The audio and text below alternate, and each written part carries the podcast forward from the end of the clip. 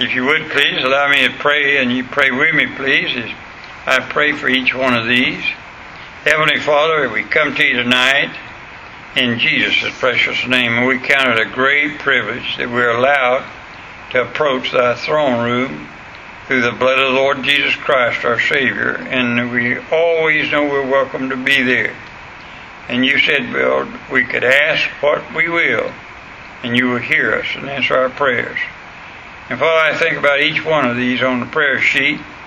We can't always remember all of them, but Lord, when they do, we ask you to bless them. We ask you to bless them daily. Those that's very ill, we pray for Chuck and his family, Ms. Orndorff, and, and those, Lord, that's got the COVID right now. We praise you, Lord, that you would lift them up quickly. We pray for Susan. We pray for uh, Brother Heidel's little grandbaby. And, and Lord, there's just so many that just need your special attention right now. But all of us need your hand upon us daily. And I ask you, dear God, that you'll bless each one on the prayer sheet. We pray for our missionaries. Dear God, each one of those, we ask you to give their, their whatever they need there on the field to serve you. We do pray for the president. We pray for those all this lead over us, Lord. And we ask you, dear God, that you would change things that go the way that you would have them to go, no matter what it is, because we have learned that your way is best. And we ask you, dear God, to bless our country.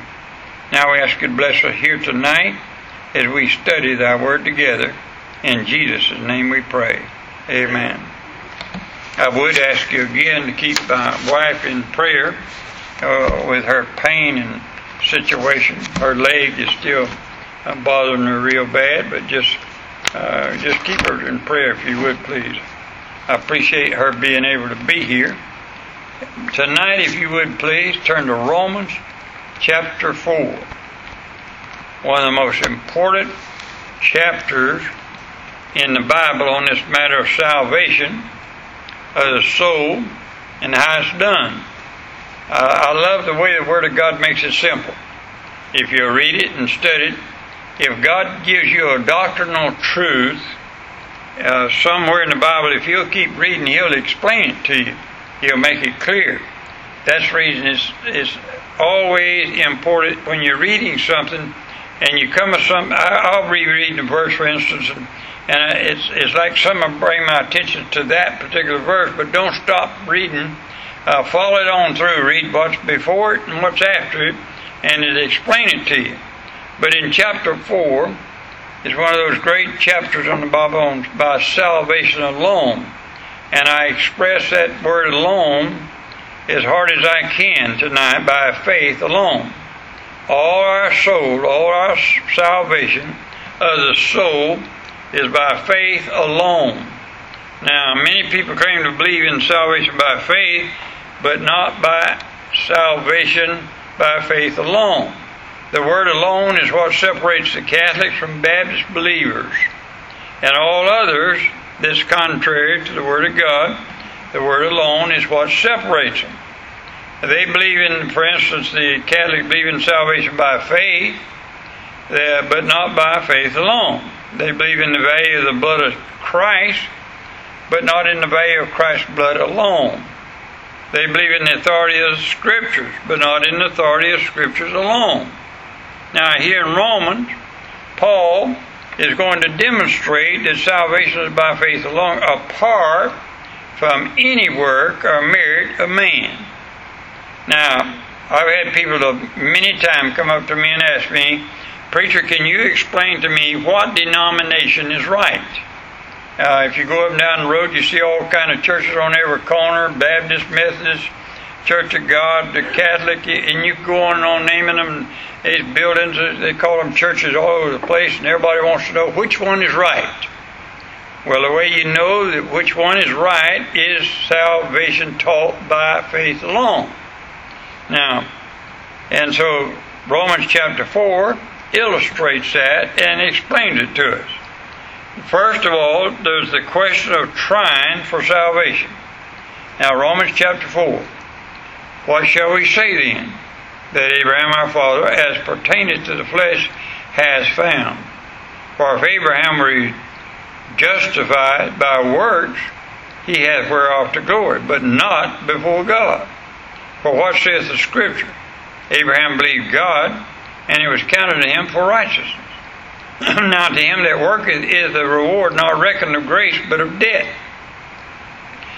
But to him that worketh not, but believeth on him that justified the ungodly, his faith is counted for righteousness. Even as David also described the blessed of the man unto whom God imputeth righteousness without works, saying, Blessed are they whose iniquities are forgiven and whose sins are covered. Blessed is the man to whom the Lord will not impute sin. Now, I, I don't want to read the whole chapter because it's, it's quite lengthy, but I want to get into it if I can. Here's a question now of trying for salvation. Have you ever heard somebody, you talk to them about uh, their salvation, they say, Well, I'm doing the best I can. What they're saying is, I'm trying. Well, before dealing with the matter of faith alone of salvation, Paul uh, deals with the whole question of works as the means of salvation. Uh, first, he shows how unscriptural such an idea is by pointing to two biblical characters, Abraham and David. He also points out the uh, fallacy of depending on one's own righteousness and religiousness. So, people who depend on their own righteousness are given to verse 1 through 8. Many believe man has some spark of goodness in them, which needs only to be fanned into a flame. Now, to refute this, Paul brings their attention to Abraham, the greatest of all the patriots and one of the chiefest of the Old Testament saints.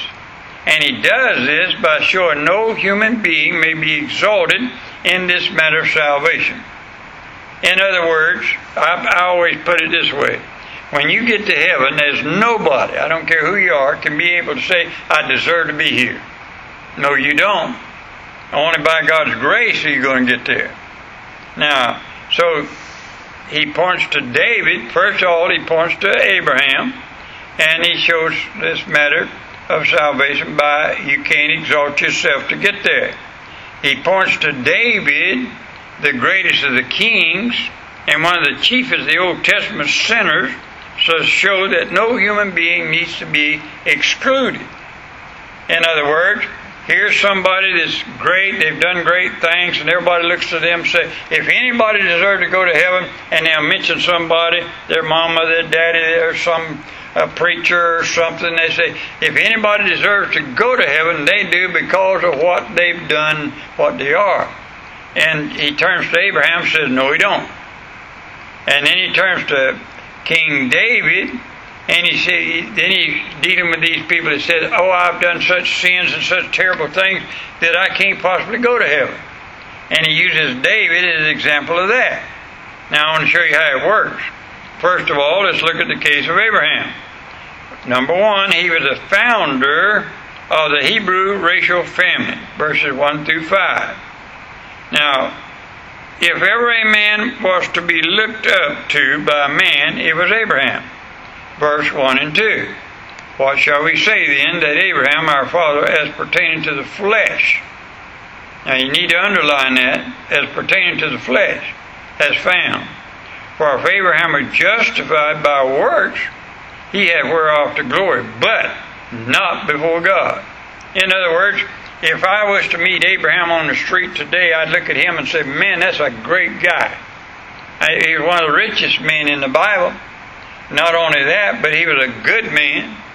And uh, you look at him and say, if any man had a right to glory in his works or his position as being a godly man, Abraham would do that to another man. If I'm looking at you, that's you looking at me, that's man on man. But not before God. He might go, uh, you, you meet some good people in this world. I know a lot of good people. And you look at them and say, anybody deserves to heaven look like they would uh, because of their work, but then God turned right around and said, but that don't count before God. Now, notice he uses him first, and Abraham had whereof to glory, that is before man, but not before God. Then, be. Why? Because God's standards are higher than man's. That's the reason it's never good to compare yourself to somebody else. If you look around, you can always find somebody that's a little bit better than you are, you think, or you can find somebody that's a little bit bit worse than you are, you think. But Abraham did not trust in his own merits. Now, notice what the Bible says. When God called Abraham out of the uh, Ur of Chaldees, Abraham was a pagan idolater. He worshiped idols. Imperfection characterizes all man's works, whether moral, spiritual, or physical. Perfection characterizes all the works of God. For example, examine one's works of man very carefully, and you'll always find flaws in them. I don't care who you are. If you follow them around all day long, you're going to have a flaw in them. You'll see it. You can notice there's a flaw in them. But you examine the finished work of Christ, and you'll find more beauties the more you examine Him. I've found this over here. I've been preaching Christ all these years and talking about Him and studying about Him, and I love Him more every day. Why? Because it gets better every day. But you take any other human being on the face of this earth, and you can go back to the first time you met them, and you think, boy, they a good, and you can find flaws in their life always. But not the Lord Jesus Christ. Therefore, Abraham, no matter how good, had nothing to boast of before God. Now, verse 3 For what saith the Scriptures? Abraham believed God, and it was counted unto him for righteousness. Now, Abraham, no matter how good he was, needed a Savior. If imperfection marks salvation by works, imputation characterizes salvation by faith. The word impute or count occurs 11 times in this chapter. God keeps books.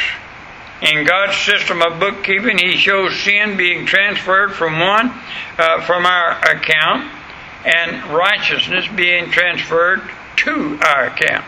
Now, notice the two words here I'm talking about from to. God takes on His bookkeeping, He transfers from our account, and, it, uh, and righteousness, He transfers all our bad works and he t- transfers them over on the Lord Jesus Christ, and he takes God's righteousness and transfers them over onto our account. That's what the word impute means. And Abraham did the only thing a person can do without doing anything. He believed God. In Genesis 15, verse 6. Now go to Galatians for a minute. Galatians chapter 4, and I'll begin to read verse 13. Christ has redeemed us from the curse of the law, being made a curse for us. For it is written, Cursed is everyone that hangeth on a tree, that the blessings of Abraham might come on the Gentile through Jesus Christ, that we might receive the promise of the Spirit through faith. Brethren, I speak as a man or men, though it be but a man's covenant, yet if it be confirmed, no man disannulleth or addeth thereto. Now to Abraham and his seed were the promises made. He saith not, and to seeds as of many, but as of one, and to thy seed, which is Christ. And this I say that the covenant that was confirmed before God in Christ, the law, which was 430 years after, cannot disannul, that it should make the promise of none effect. For if the inheritance be of the law, it is no more promise, but God gave it to Abraham by promise. In other words, here you can put it in this sense. The Old Testament was saved by the promise of the Messiah to come. They looked forward to Jesus come. That's the promise of the future. We accept Christ by faith looking backward to the cross as a promise that Jesus did come. It's like somebody said, Well, you never seen Jesus. How do you know he's real? Well, by the scriptures. And how did the Bible say that Abraham believed? By the scriptures. Now, notice again, uh, verse 3 For what saith the Scriptures? Abraham believed God, and it was counted to him for righteousness. So, uh, when it comes to this matter of belief, uh, Abraham is our example. Galatians 3.16 makes it clear that Abraham believed in what God had to say concerning the promised seed was not Isaac, but a belief in Christ. Now, Romans chapter 4, look at verse 4 and 5. Now, to him that worketh is the reward not reckoned of grace, but of debt. But to him that worketh not, but believeth on him that justifieth the ungodly, his faith is counted for righteousness. Under a system of works, every, everything depends on the sinner. Under grace, everything depends on the Savior. Under a system of works, God gives a fair trial. But under grace, God gives a free pardon. Now note the words, verse 5 Him that justifies ungodly. That's God. God's justification is to be individual uh, as a sinner, not a saint. Now, the saved sinner groweth in grace and in the knowledge of God as a saint. Uh, does not increase God's justification, nor does his failure decrease it. In other words, if I get saved by God's grace, as I grow in grace, that doesn't decrease God's justification, nor does it increase it. But to obtain a pardon and to sue for mercy in a court, a person must first plead guilty. And the man who pleads not guilty can only hope for a fair trial. And God is always fair. And the man who pleads guilty can only hope for mercy. That's why I say, and I mean this from my heart, you don't go to the, go to the altar of God and say, Oh Lord God, uh, I'm innocent. Give me a fair trial. No, sir, brother. I go to God and I say, I'm guilty. Give me a pardon. And that's what makes the difference. God does not take a sinner to heaven because he deserves it. God only takes sinners to heaven because of his grace. Now, uh, to explain that, Paul deals again with the case of David. Now, beginning in verse 6, even as David also described the blessedness of the man unto whom God imputeth righteousness without works, saying, Blessed are they whose iniquities are forgiven and whose sins are covered. Blessed is the man to whom the Lord will not impute sin. Now, someone asks, why did God use David here in this case? In the case of David, is far different that from Abraham. Abraham was a good man. And you have to look hard to find fault with Abraham, but not so with David. In Romans chapter 4, verse 7 8, Paul quotes from Psalms 32, which was written by David after the public exposure of his secret sins with Bathsheba in 2 Samuel chapter 11 and 12. Now, David had coveted that sin he committed adultery, that sin. He murdered. You know what he done? He broke three of the Ten Commandments. His adultery with Bathsheba Uh, and his camouflage murder of Uriah carried the death penalty by the Mosaic law. So there's no hope for him. He was under the death penalty. The sacrificial system of the Old Testament made no provision for willful sin. That's why David cried out, Don't you listen to this. Let's go back to Psalms now for a minute. Just a few minutes, please. And I want to read some out of Psalms. Let's go to Psalms 32 for a minute. Now, remember, this is David writing under the Holy Spirit, this Psalms 32. Blessed is he whose transgression is forgiven. This is after he had committed all these sins now. And David is coming before God and he said, Blessed is he whose transgression is forgiven, whose sin is covered. Blessed is the man unto whom the Lord imputeth not iniquity, and in whose spirit there is no guile. When I kept silent, my bones waxed old through my roaring all the day long. For day and night thy hand was heavy upon me. My moisture is turned into the drought of summer Selah. I acknowledge my sin unto thee, Mine iniquity have I hid. I have I not hid.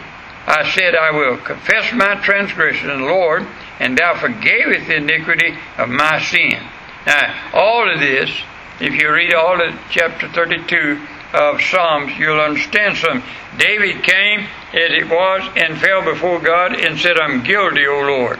And David said, God imputed his righteousness over on him and took his sin and put them on Christ. If you notice that word in verse 2, blessed is the man into whom the Lord imputeth uh, not iniquity, in whose spirit there is no guile.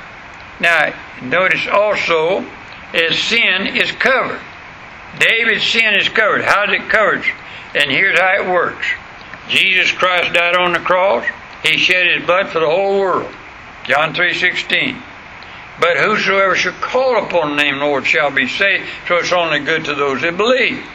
And when you believe in the Lord Jesus Christ, He takes you and imputes you under righteousness, and He cannot look at your sins any longer. You're under the blood of the Lord Jesus Christ, covered from, from your sins under the blood, and Holy God looks through the blood of the Lord Jesus Christ, and Psalm says we become as white as snow. Now, you can't reason that out any other way except grace and mercy. By God's grace, He cleanses us.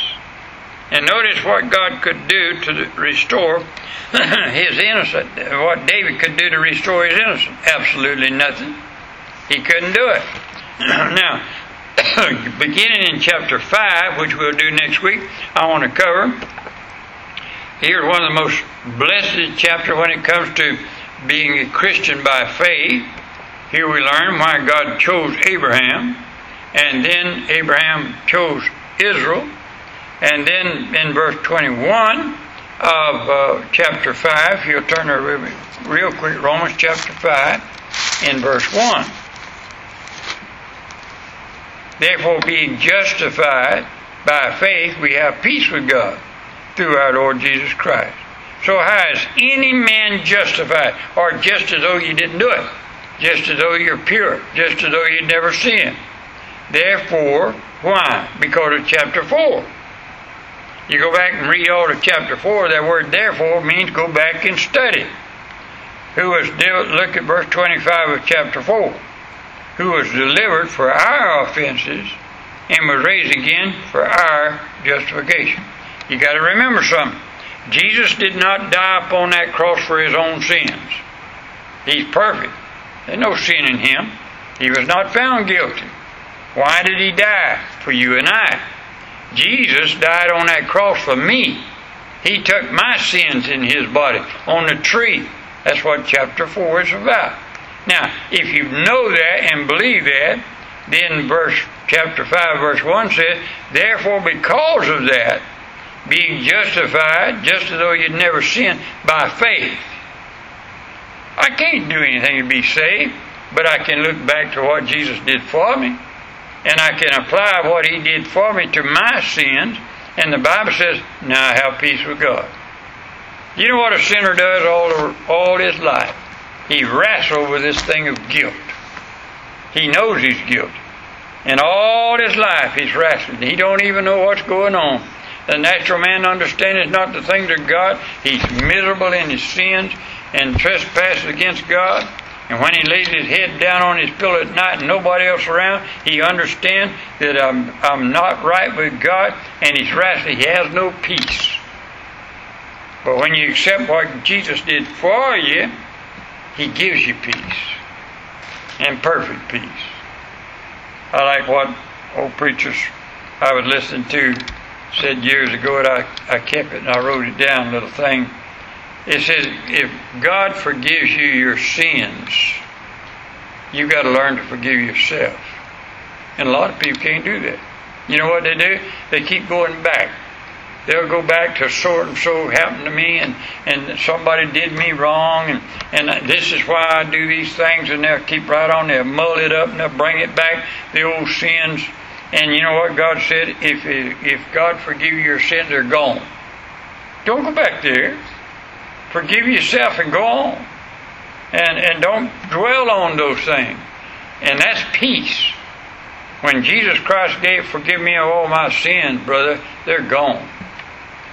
And I like what one man preacher came up to a fellow and said, How you doing? He said, Under the circumstance. He said, What are you doing under there? And that, that is so important that a Christian understand that. We're not under circumstances. We're under the grace of God. And so don't let circumstances get you down. I've been forgiven. Amen. Stand with me, please. Heavenly Father, we're so thankful to be able here to be here tonight with your people. And thank you for understanding how you make it so plain if we'll study carefully your marvelous grace. Something we can't work for, something we can't earn. You give it to us. It's a gift of God. Romans 6:23. For the wages of sin is death, but the gift of God is eternal life through Jesus Christ our Lord. Thank you, Lord. Bless your people, we pray in Jesus' name. Amen. Thank you so much for being here tonight.